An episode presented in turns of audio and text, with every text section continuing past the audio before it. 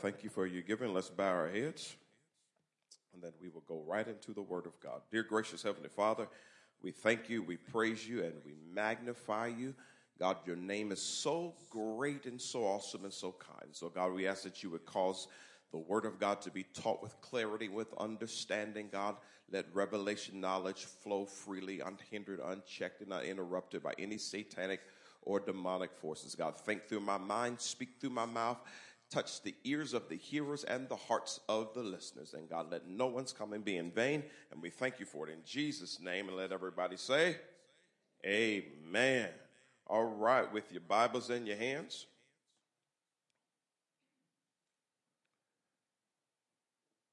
Come on and repeat after me. This is my Bible. I am what it says I am. I can do what it says I can do. I will have what it says I will have. I'm a part of Deliverance Temple where we love by living our vision every day. We connect with our Creator continually. We confess our deliverance consistently. We commit to serve creatively. We communicate Christ's love compassionately. Father God, feed me your word. Amen. Come on, put your hands together this morning. All right, so we have been in what we're calling the Kingdom series. And in this Kingdom series, We've had a series of sermons in the Kingdom series, and the first one was King of Kings. Uh, the second one was Kingdom Come. The third one was There is a King in Me.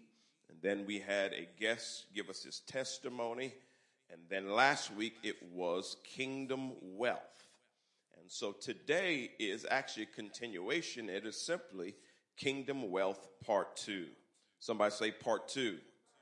So we're moving in this vein. I'm not for sure if there's going to be a part three or not, but uh, there's more in there that I just needed to grab and teach us because where we're headed, you're going to need to know and have this information to be able to be what you need to be. So I'll give us just a little background of last week. Last week, we basically, to sum it all up, it was basically wealth God's way. It was the opposite of loving money and doing it the wrong way, and it was more wealth God's way. Similarly, we're going to be staying in that same vein as a mindset of wealth God's way. There's nothing wrong with wealth, but wealth outside of God's way can be harmful. And we use the example of fire that gets out of the fireplace or out of the lighter, that fire that gets out of its boundaries is negative, but fire within its boundaries is perfect and beautiful. So it's the same type of mindset, but we're going to do start by defining kingdom. Again, we defined it last week and it's the same definition.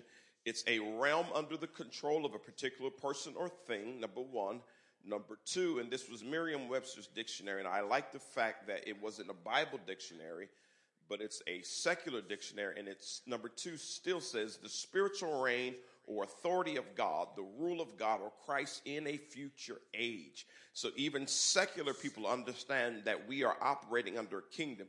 The only issue I have is that they say the kingdom is a future age. And what we're trying to say is we're not waiting for the future. We're bringing it right now. Thy kingdom come on earth as it is in heaven. We're actually bringing the kingdom to the earth. And so that's been the focus of the kingdom series.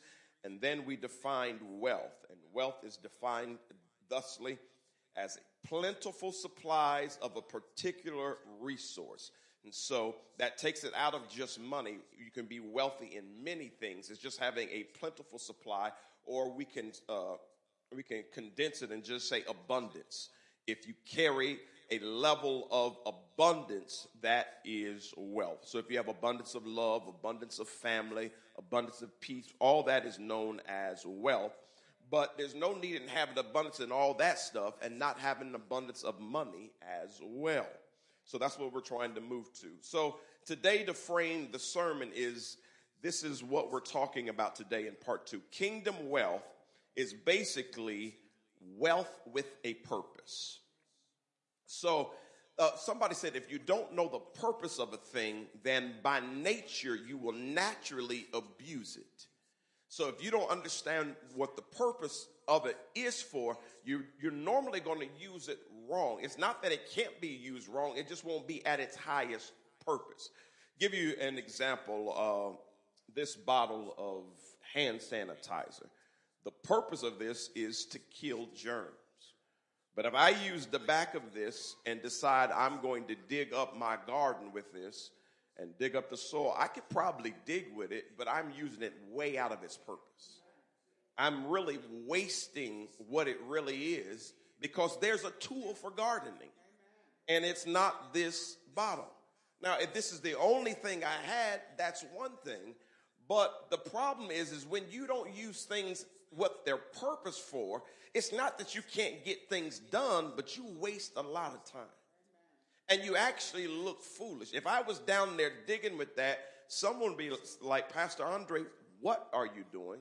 And why are you doing it that way? And the problem is, I don't understand the real purpose for it. And so the problem with wealth in many people's eyes is they think it's supposed to be consumed upon their own lust. In other words, they think wealth is just about me, me, me, me, me. I like to say it this way about my four and no more. My three and just me. My two, forget about you. And my one, and I'm done, son. That's how people think, but that's really not the purpose of abundance anytime God overflows, the purpose of an overflow is that everything around the person that's overflowed gets touched and blessed. But greedy people have distorted abundance to the point that there are shortages. In other words, God put enough resources in the earth for everybody to have something, but people have hoarded some and not given enough to others, and now we have poverty. Now we have people who are so wealthy and people who are so poor, that's totally outside of the purpose of kingdom wealth. And so let's continue. And uh, as we park here in this, these verses, this will help us. Matthew 6, 19 through 21, 24 through 27, and 31 through 33. This, this will really paint the picture for us. Matthew 6, 19. Would you start up there, Mother Mitchell? Lay not up for yourselves treasures upon earth, where moth and rust doth corrupt, and where thieves break through and steal. It's not saying that you shouldn't save, but that shouldn't be your major focus. Because last week we talked about it. It said in the scripture, you can't take it with you.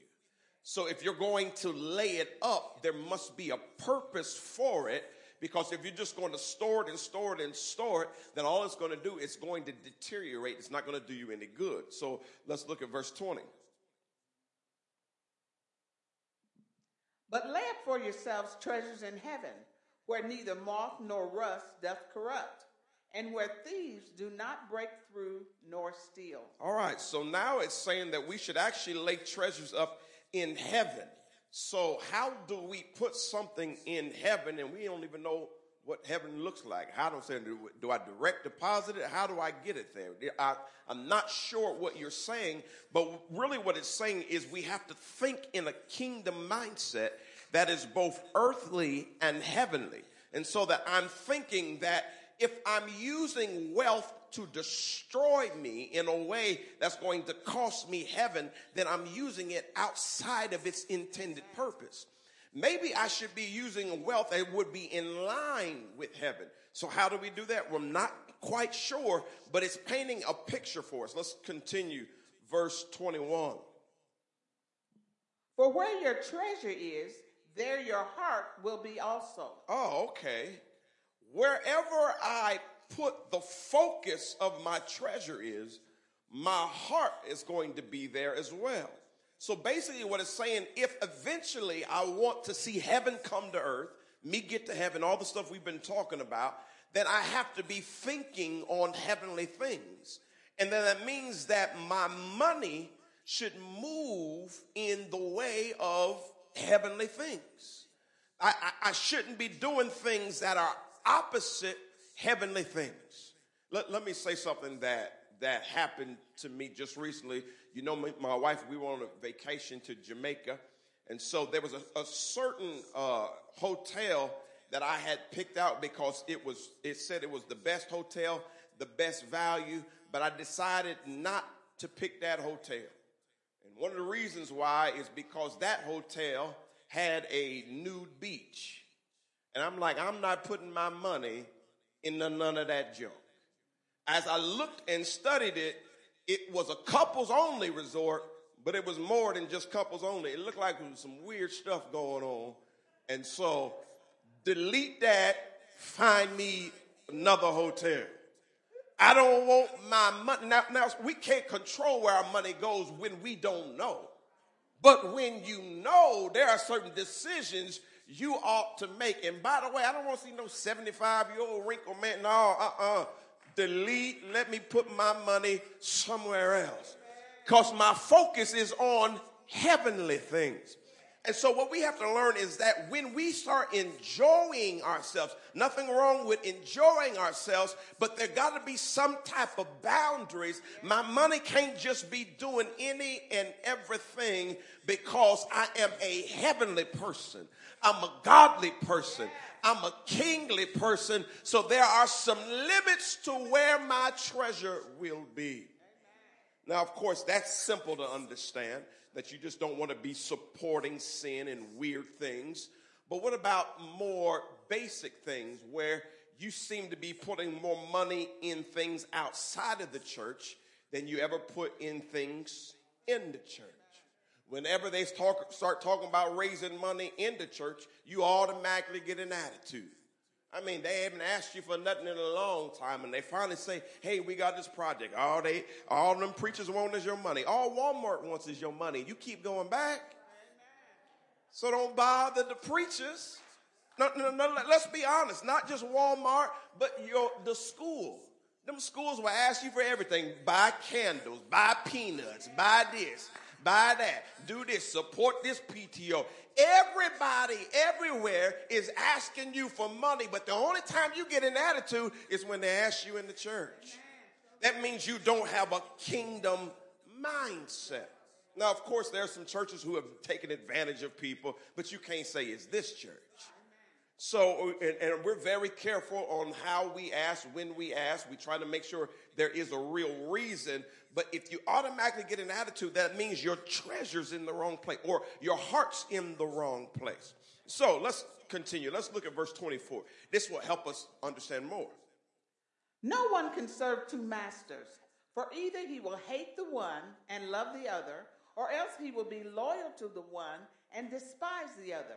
You cannot serve God and mammon. All right, so this is Jesus talking, he's been he's been talking this whole point, teaching, and then he seems seemingly he turns a corner and starts talking about mammon. Mammon had not been brought up, but I'm going to help us understand and tie it in. So last week we talked about loving money, and we basically proved to you that the majority of you guys don't love money. The reason why I say majority, I don't know who watched this online, but the, the I'd say 98% didn't love money. So you actually have a right relationship with money, which we talked about. But just because you have a right relationship with money doesn't mean that mammon won't come in. So now I've got to, first of all, we're going to read that verse again. I'll read it, and then we're going to define what mammon is. Let's look at Matthew 6 24 again. It says, No one can serve two masters. First point I want to make, and it's a quote that's very beautiful money makes a great servant, but it makes a horrible master. So when money starts mastering you, now you are not in control of it, it is in control of you. And when it's in control of you, since money is neither good nor bad, money is neutral, then it's not money controlling you, it's actually mammon. What is mammon? We'll get to in a second. Let's uh, finish reading this verse. For either he will hate the one, love the other, or else he will be loyal to the one and despise the other. You cannot serve God and mammon. All right, so bringing this, uh, definition of mammon up. This is actually another definition that comes not from a Bible dictionary, but from a secular dictionary. And it says this wealth regarded as an evil influence or false object of worship and devotion. It was taken by medieval writers as the name of the devil of covetousness. Okay, so basically, if I can condense it for you, what is happening is mammon is the spirit that attaches itself to money to try to control whoever has the money, whoever has the wealth. And what it tries to do, it's really the demon of covetousness. And what it tries to do, it tries to control you to get into covetousness. In other words, covetousness is I want what you got so bad I don't want you to have it. It's not that I want it because I would like to have a piece of it, but I want it just so you don't have it. And there are some people who make decisions with money just so that they can uh, be arrogant against someone else. That's not godliness, that's mammon. It is actually a demonic spirit that attaches itself to money and it tries to get into your life through the money or the material things. So we have to be careful when we're dealing with material things that we, we don't have the spirit or demonic spirit. There's a lot of things that we deal with that we understand and recognize we could be exposing ourselves to the demonic. So many of us who are Christians, we're careful when we watch horror movies. Some movies we be like, nah, that's too demonic. I ain't watching that because I don't want to let that in. I don't want that to affect my spirit. But here's the thing when it comes to money and material things, it's a demon that hides. It hides in overtime, it hides in a purse, it hides in new shoes, it hides in cologne and vacations and cars. And the whole reason why it's hiding is because it's trying to trap you up. And so you have to be careful when you start thinking about things more than you start thinking about God. And then you know it's a demon. And we all can be susceptible to this demon. None of us are above it, but we got to learn how to rebuke it. And here's one of the great things about this demon. It's not, it don't really go out with a bunch of rebuking oil. I mean, that works. But really, what kills the spirit of mammon is the spirit of generosity. Because mammon can't stand generosity. Because you can't be generous and covetous at the same time. And so when you're moved with generosity, more than likely, mammon doesn't have a hold of you. But when you start getting stingy, not stingy, stingy, I mean, you, you, you used to you used to give well as long as you had hundreds. But now you have thousands, tens of thousands. Now everybody after your money. Now, I, I, don't like the way Jasmine looking at me. I don't know, she might, no, wait, wait a second. There ain't nobody looking at you. It's that demonic spirit. And so what we don't want, we, what we don't want to do is we don't want to stay away from wealth. So what some churches do, they preach you got to be poor to love God. The devil is a lie. No, I don't want to be poor, but I also don't want to be consumed by material things.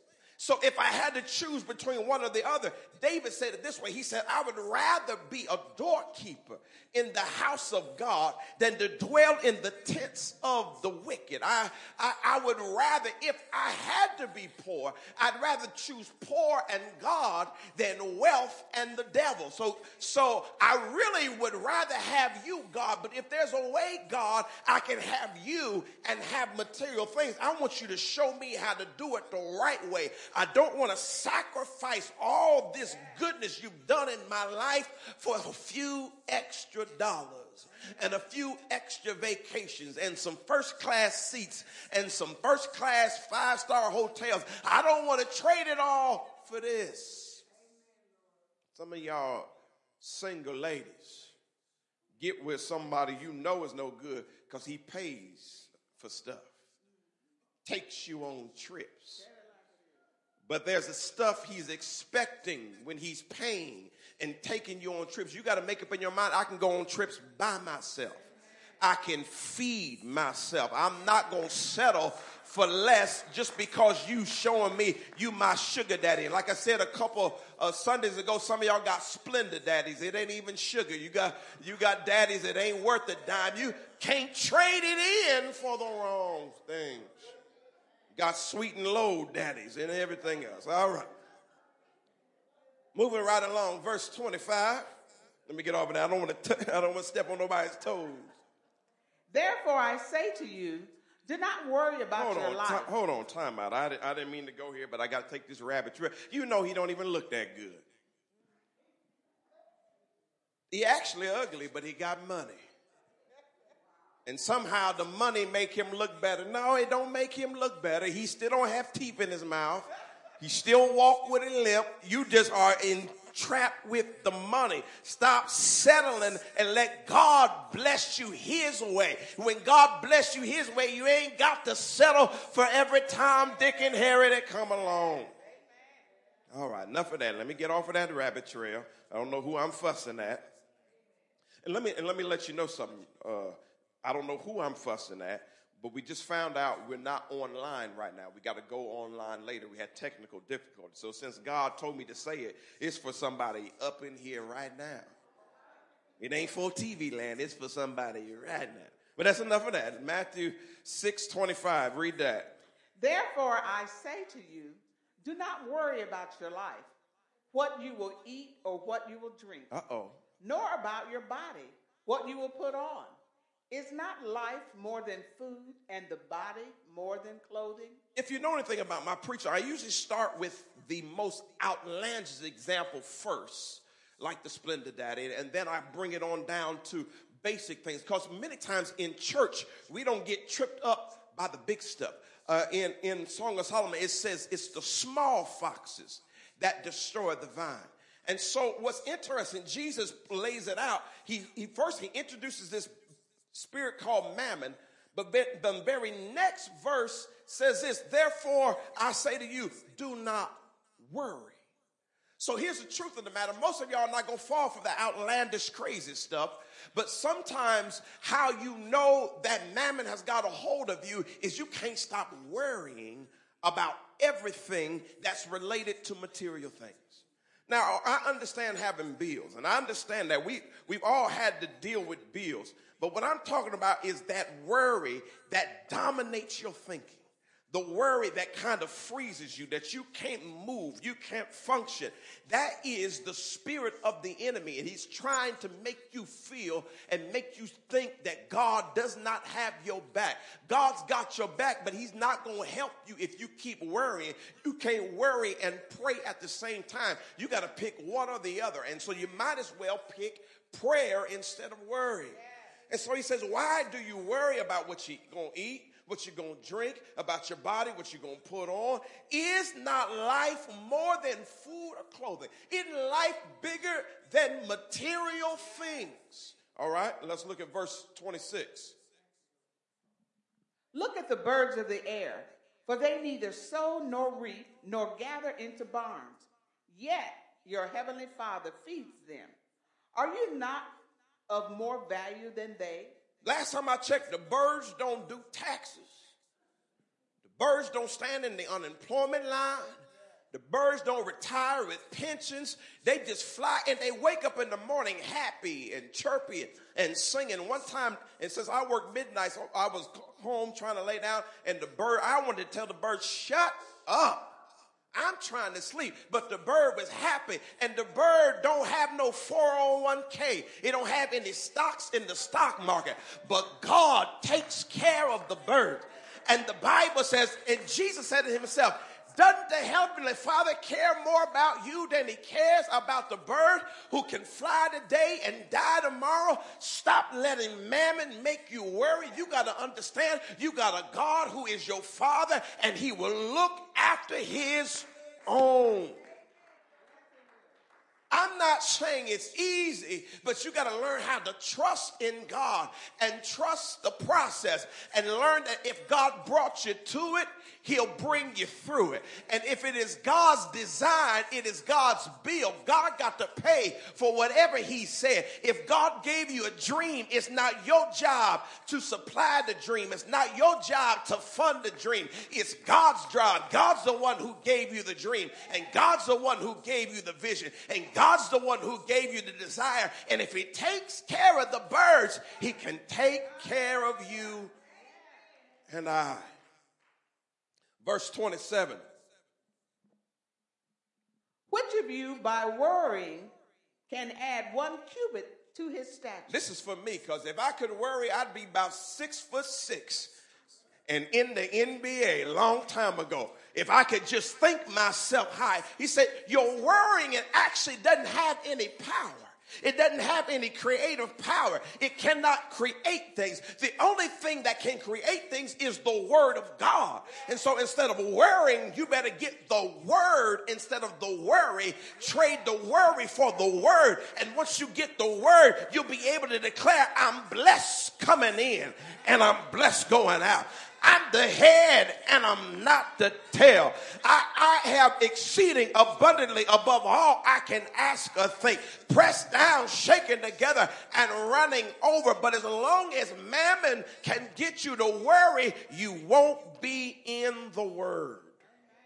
All right, verse, we're going to skip this. this uh, Jesus continues the same themes, but we're going to skip down to verse 31.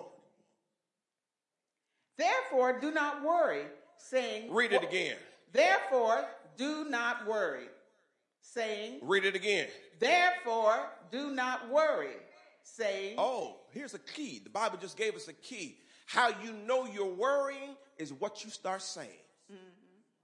I'm not saying it won't come to your mind, but once it's been in your mind so long, it comes out of your mouth.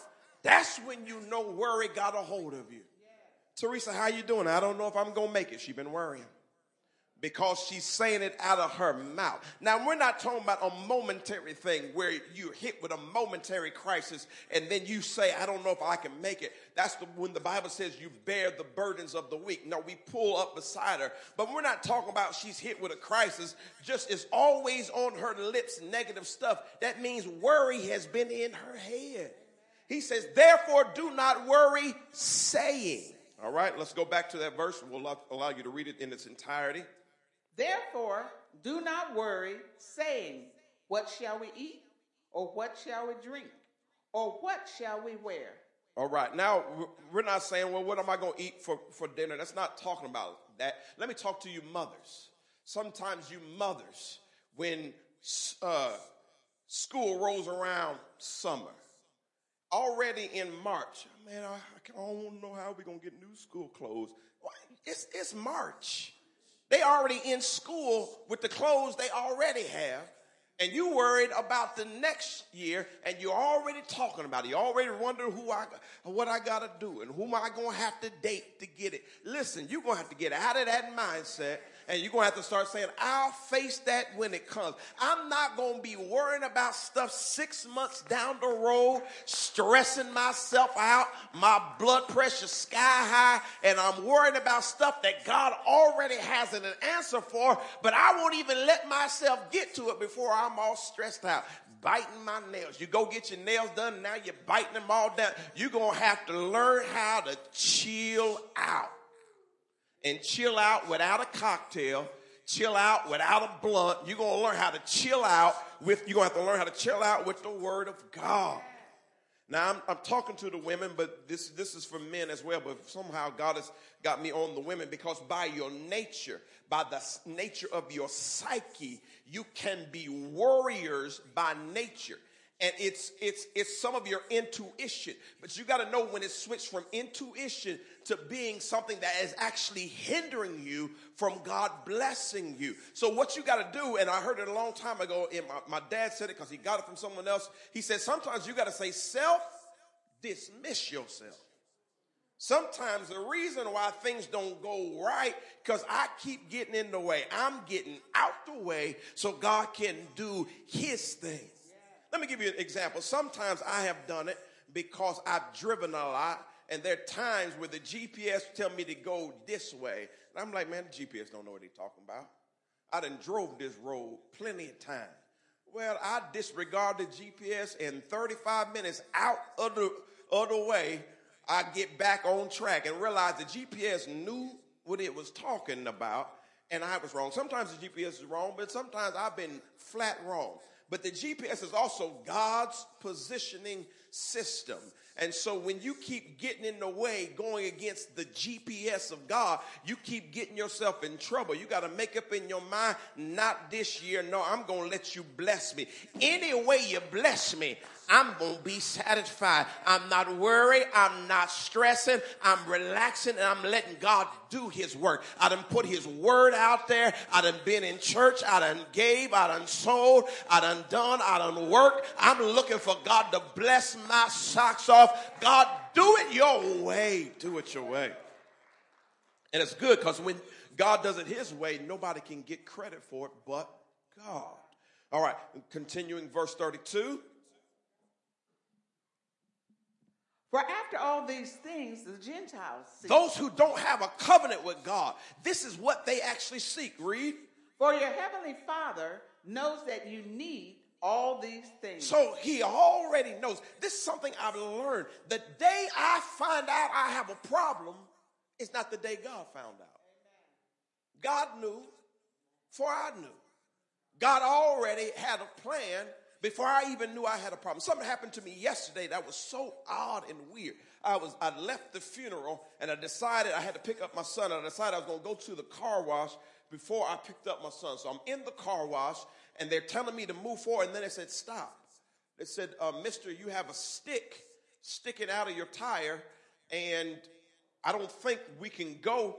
Push you through the car wash because it'll probably break off in the conveyor. It may mess your tire up. So just we're going to have to have you back out and go out. So I was like, okay, I'll do that.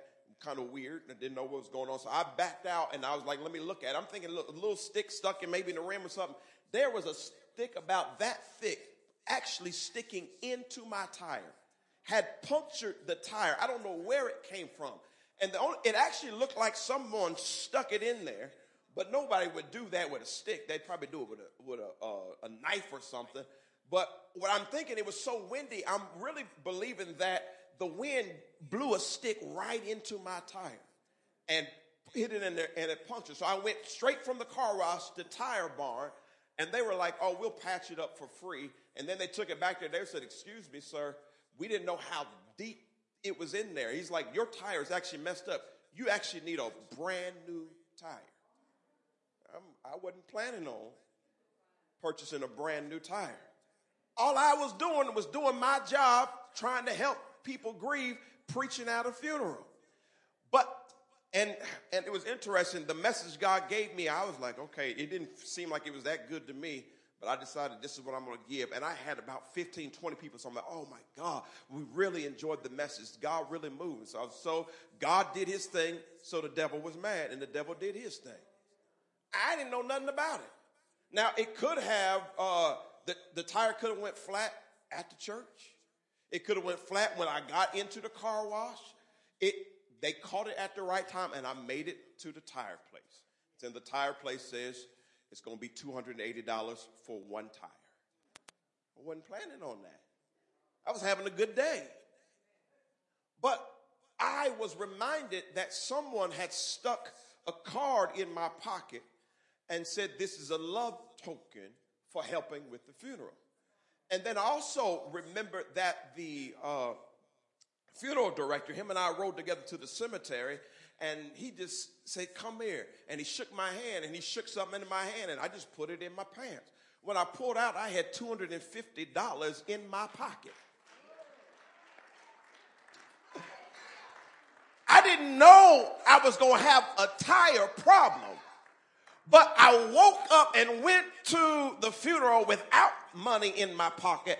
I left the funeral and had almost everything I needed to pay for the problem that I didn't know I was going to have. You got to know that God sees the end from the beginning. And I'm talking to you and you're praising God for little zeros, but God is about to add some zeros. I had a $250 blessing, but it's going to be a $2,500 blessing and a $25,000 blessing and a $250,000 blessing. What God is getting ready to do is about to blow your mind. So stop worrying and stop sweating the small stuff God sits on the throne and he got it all taken care of. I just had to laugh at the devil. You, you thought you thought you had me, and like like little, little, basically, I got a tire for thirty dollars. That that was, that wasn't nothing. And God could have paid for the whole thing. He is just trying to show me. And actually, I had a thirty dollars actually in my car, so I could have had it all paid for. I just went ahead and swiped the car. Just God had just shown me I got it.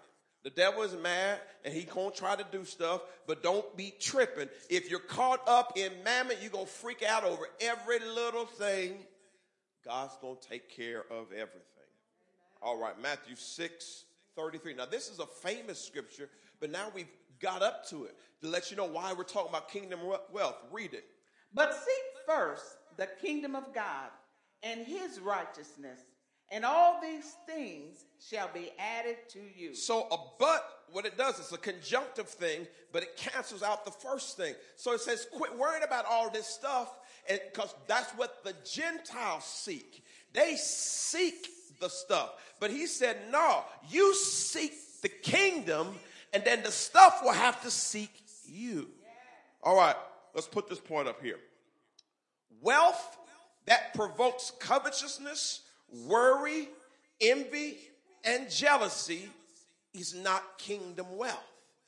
So if you're stirred up, if you're seeking the stuff and it stirs you up to covet, to worry, to be envy and jealous. See, some of y'all, when I was talking about that, y'all praising, y'all happy. Y'all want to see someone else blessed. But when you're caught up with mammon, you can't stand to see nobody else get nothing.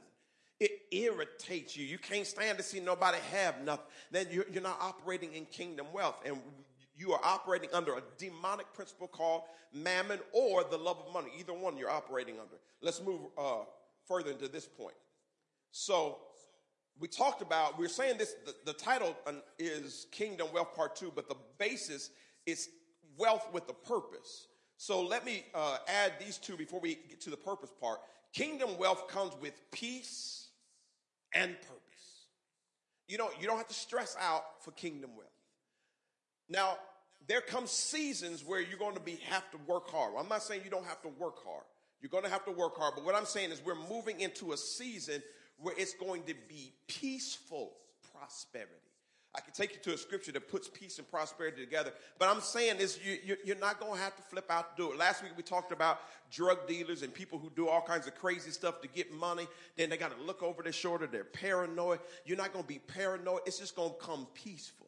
It's going to show up, and when you didn't know it was there, you, you're going to be reaching in pockets and, and pulling out stuff that you didn't know was there. Whether it was put there by God or you left it there, you're not even going to know how it got there, but it's going to be there. You're going to be driving to Starbucks, and somebody going to say, the car in front of you already paid for your stuff. You're going to be sitting at the restaurants, and somebody in another table going to take care. I'm talking about peaceful stuff, just showing up, stuff that you can't even uh, uh, uh quantify quantify. You can't even write it down. You can't even say uh, it happened to me 10 times this month. I'm saying it's going to be happening so much for so many of us. It's just going to happen. And the only thing we can say is it was God that did it.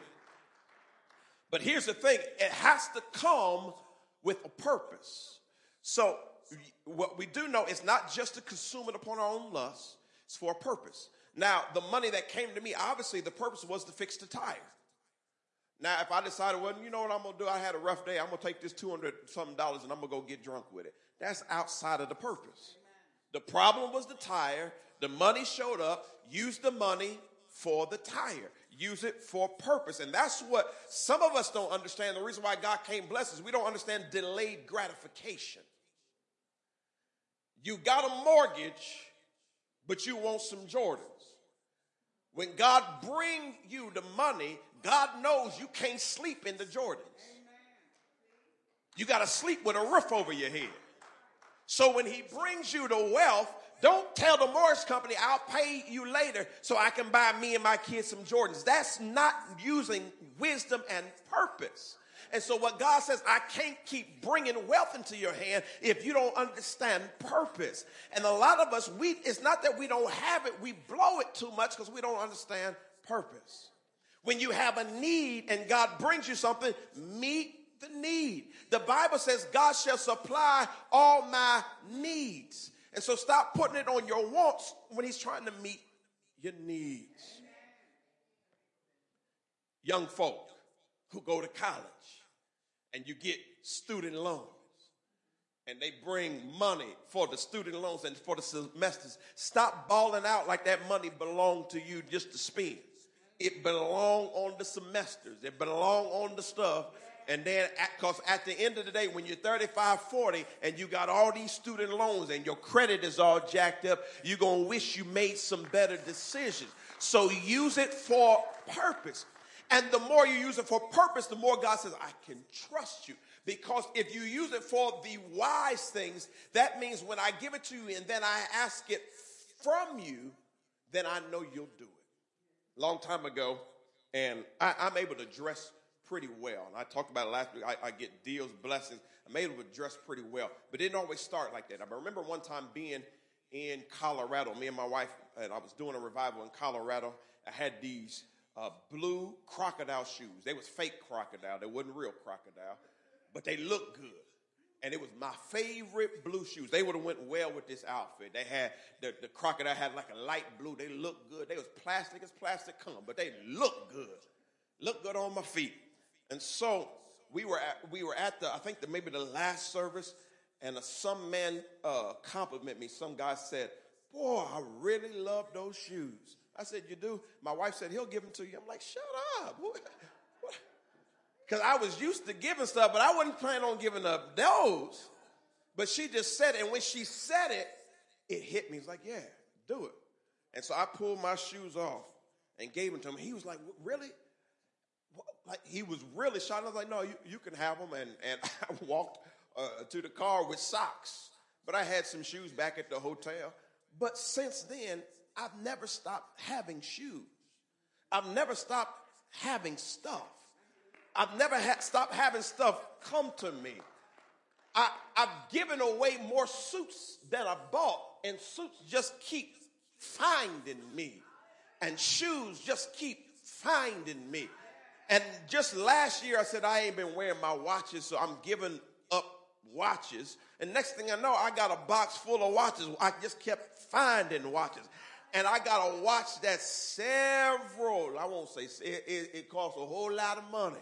And the one that gave it to me was my wife, just shocked me on Christmas. And I opened it up and looked at it, it was like, wow, what is this? I didn't ask for it. It just showed up for me as a gift. What I'm trying to tell you is if you don't trust it, you don't put your hope in it, and you're willing to let it go, God will bring everything back to you that you need. All right. All right, so let's let, us let us try to close because uh, I, I want to leave us with something that's so powerful, but I'm not going to give into the full detail. I may give the full detail in Bible study. So put this question up. What is the kingdom purpose of wealth? I, I, I talked to you about generosity, but there's a bigger kingdom purpose. What is the kingdom purpose of wealth? So let's let's put this definition up purpose, the reason for which something is done or created or for which something exists. Remember, like I showed you, this exists specifically to kill germs. It's only in this bottle, so I have easy access to it, but it's specifically, the purpose of it is to kill germs. And so, what was it created for? So, what was kingdom wealth created for? Actually, God created wealth. So, what was it created for? Let's look at Psalms 105, 37. And what this is, is a psalm talking about the days of the children of Israel after they came from Egypt. Read Psalms 105 37. He also brought them out with silver and gold. With what? With silver and gold. Okay. And there was none feeble among his tribes. So when they left Egypt, they were slaves, they were nothing. But because of the plagues, they left Egypt with silver and gold. It was a wealth transfer. One of the first wealth transfers we see in the Bible, the Egyptians gave them money to get them out of their face. Because the firstborn had died, they had frogs, lice. Pharaoh didn't want to let the people go, and they was like, look, be gone. And they gave them silver and gold. Let's look at verse 38. Egypt was glad when they departed. What I just told you, they was glad to get rid of them. For the fear of for the fear of them had fallen upon them. In other words, they begin to understand Egypt worshiped a multitude of gods. And they started looking how this God was delivering these people, and they were afraid. And they gave them money to get them away because we can't do, we can't deal with your God no more. I don't care what Pharaoh talking about. He don't want to let y'all go. We want to give y'all money to go. And the scripture says the Bible used the women, told the women to go and ask the Egyptians. And so the scripture off somewhere else says that they plundered the Egyptians, brought them out with silver and gold. And then the scripture says, was it one sick or feeble among, among them? They had wealth and health. They were slaves, had wealth and health, walking out of Egypt. But here's the funny thing God took them straight to the wilderness where there was no place to spend the money. He didn't put he didn't send them to no mall. He didn't send them to Amazon Prime. He put money in their hands and then put them in a place that they couldn't spend it. So why are you going to give me money that I can't spend? Well, maybe the major purpose of money is not spending first. So, what is the purpose of money? Let's look at Exodus 25. So, that was Psalms recounting the story. This is the actual story of what happens when they come out. Then the Lord spoke to Moses, saying, Speak to the children of Israel that they may bring me an offering. From everyone who gives it willingly with his heart, you shall take my offering. Gave them silver and gold. But the very next thing he did, he asked them for an offering. Now, God will never ask you for what he hasn't previously given you. But then he says, whoever will give it willingly, because what God knows, there's some, even though I gave it to them, they won't let it go. They won't do it willingly. So he said, don't, don't, don't pressure them. Don't, don't, don't manipulate. But everybody that's willing I want you to take an offering from them. And they can't say, well, we ain't got it. Yeah, you got it. I just made sure they gave it to you. I just made sure it was transferred into your hands. But the first stop I'm going to ask you is, can I have some of it? Now, what's funny is he gave it to you anyway. If I give you $75 and then say, oh, you know what? Can I have five back? You ain't got to give it to me, but it'd be kind of nice since I gave you 75, you still got 70. So there's a there's a larger purpose. It's not, I'm not trying to raise an offering. We already took our offering. There's a larger purpose to kingdom wealth. And this is going to help us. Exodus 25 and 8. So, so, uh, let me go back. 25, 1 and 2 tells you you ask for an offering. 3, 4, 5, and 6, he tells all the things he wants. He, he says silver, gold, he tells all the things he wants in the offering. And then eight is the major purpose. Read this. And let them make me a sanctuary that I may dwell among them. Hmm. Hmm. Brought them out with silver and gold. Then he said, I want you to take up an offering. But what I want to do with the offering, because God don't need money in heaven. He said, What I want you to do, I want you to build me a house or a tabernacle so I can come and dwell. He said, I, I actually want to be with you. So I brought the money to you so you can build me a place that I can come and be with you. Well, th- this don't make sense in our day and age because the Bible says that we are the temple of the Holy Ghost. We are the temple of the Lord. So, what are you saying, Pastor Andre? What God is saying is when I bring it to you, my major goal is for you to build a place where I can dwell. In other words, use it that will touch people so the people will open their hearts to me and I can come in and dwell. I want you to use it to build me a house where I can dwell. All right, so so put this point up. Kingdom purpose equals willingly build for God first. So, if you have three kids and you have four outfits, you got three kids, you got four outfits. This person has one kid and no outfit. What God says, it would make sense since you have an extra outfit to give the extra outfit to the person who doesn't have it because what happens is when you give it to the person who doesn't have it, the first thing they do is they praise God. And when they praise God, they make a pathway for God to come in. See, God is not just worried about getting them an outfit, He's trying to get into their heart. But if you're stingy with the extra, then God doesn't have a way into the heart because they don't know the words and they don't know the scriptures and they ain't been to church. But when you take what you have and you deposit it into the uh, the lives of people, it builds God a pathway where He can dwell among. So sometimes you wonder, man, I can't keep no money because I'm always trying to help folk and I'm always, my heart goes out to this one and my heart goes out to that one. Don't stop. Because what God is doing, He's testing you to see who you were blessed. And now He knows He can trust you because you're building Him a house. Then God gonna bless your socks off. You've been taking care of grandbabies and kids. You've been taking care of folks in the neighborhood. You've been taking care of folks in the community. You've been helping this cousin and that uncle. You've been helping this, that, and folk on your job. You've been letting folk borrow money. And it looks like folk is taking advantage of you. And God is saying, no, you are right in line for me to bless you because you've been building me a house.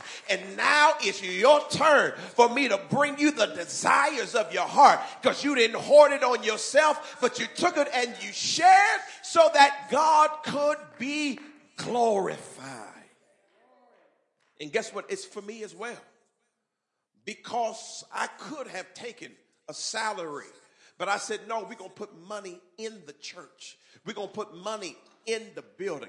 And when we get stuff, instead of y'all paying me, we're going to put screens on the wall. We're going to go on the internet. We're going to build websites and we're going to do this and that and the other. And I'll pay for my stuff with my General Motors salary. I won't even ask the church for a salary. But what God is saying, since you wanted to build me a house, Andre, there's coming a day where I'm about to bless you so good, folk gonna be mad at you. Folk gonna be sticking their lip out at you and they gonna know it didn't come from the church, but this is the Lord's doing. And it's marvelous in his eyes. It's marvelous in our eyes because that's how God works. If you will bless others, God will make sure you stay blessed. All right. So, final thing, not the final thing, but final point, then two more verses. We'll be done. The kingdom wealth test is it will is Will it be God or golden calf? Here's the truth of the matter. He asked them for a offering in the wilderness. But instead of an offering to build a tabernacle, they built a golden calf. And not only did they build a golden calf, they looked at the calf and said, This is the calf that brought us out of Egypt, that brought us over the Red Sea. So it's, it's, it's funny to look at them and be like, oh, them Israelites were crazy. But here's the truth of the matter when you get blessed or when you get wealth, you'll be tempted to spend it only on you and then turn around and worship the thing that you bought. I would come to church, but I got to watch the Rolls Royce that I just bought. I, I, would help the folk over in Africa, but I'm flying private to Dubai. Now I'm worshiping the thing that God gave me to build him a house with. And that's what they did. They built a gold calf. And that's the test. And God says, I want to bless, but you got to pass the test before I bless. And if you take the stuff and worship the stuff, you're not ready for the kingdom. Now, many of us, we ain't got no Rolls Royce.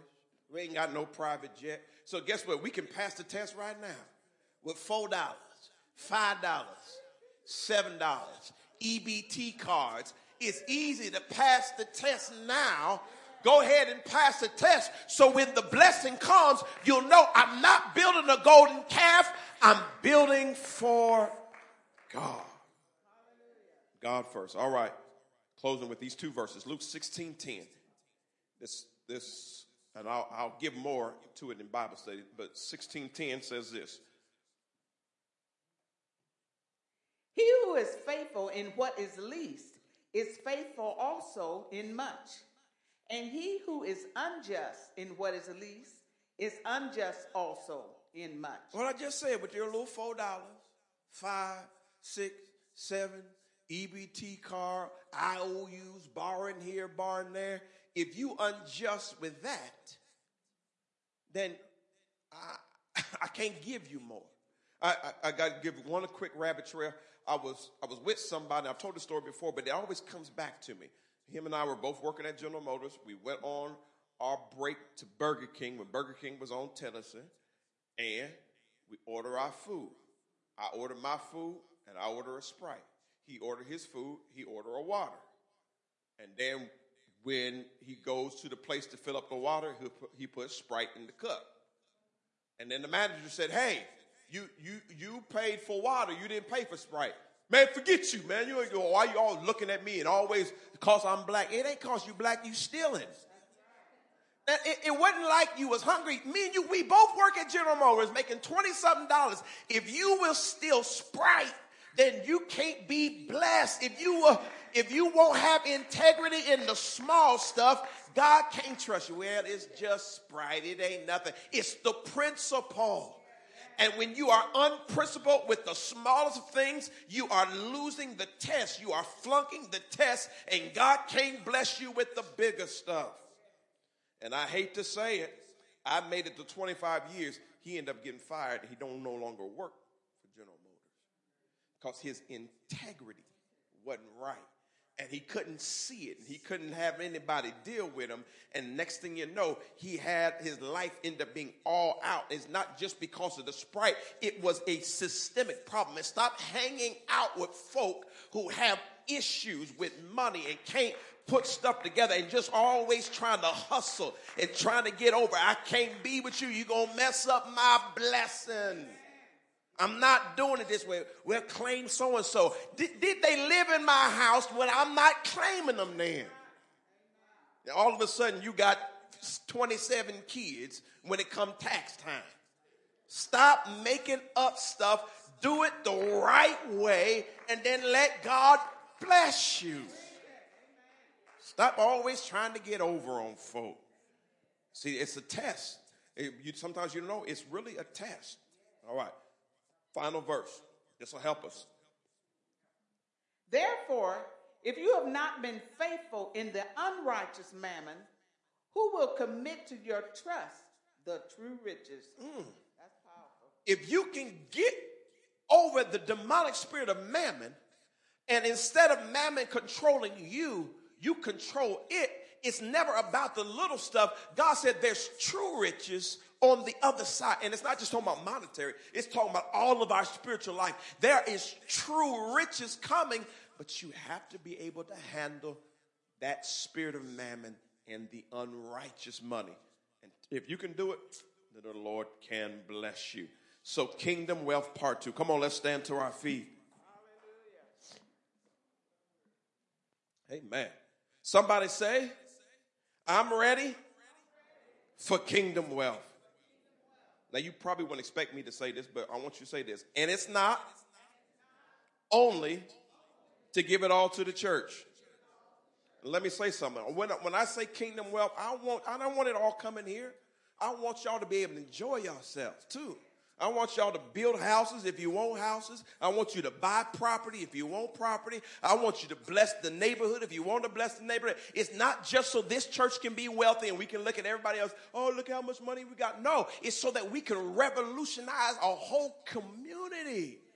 And if you would just give your 10%, we would be fine.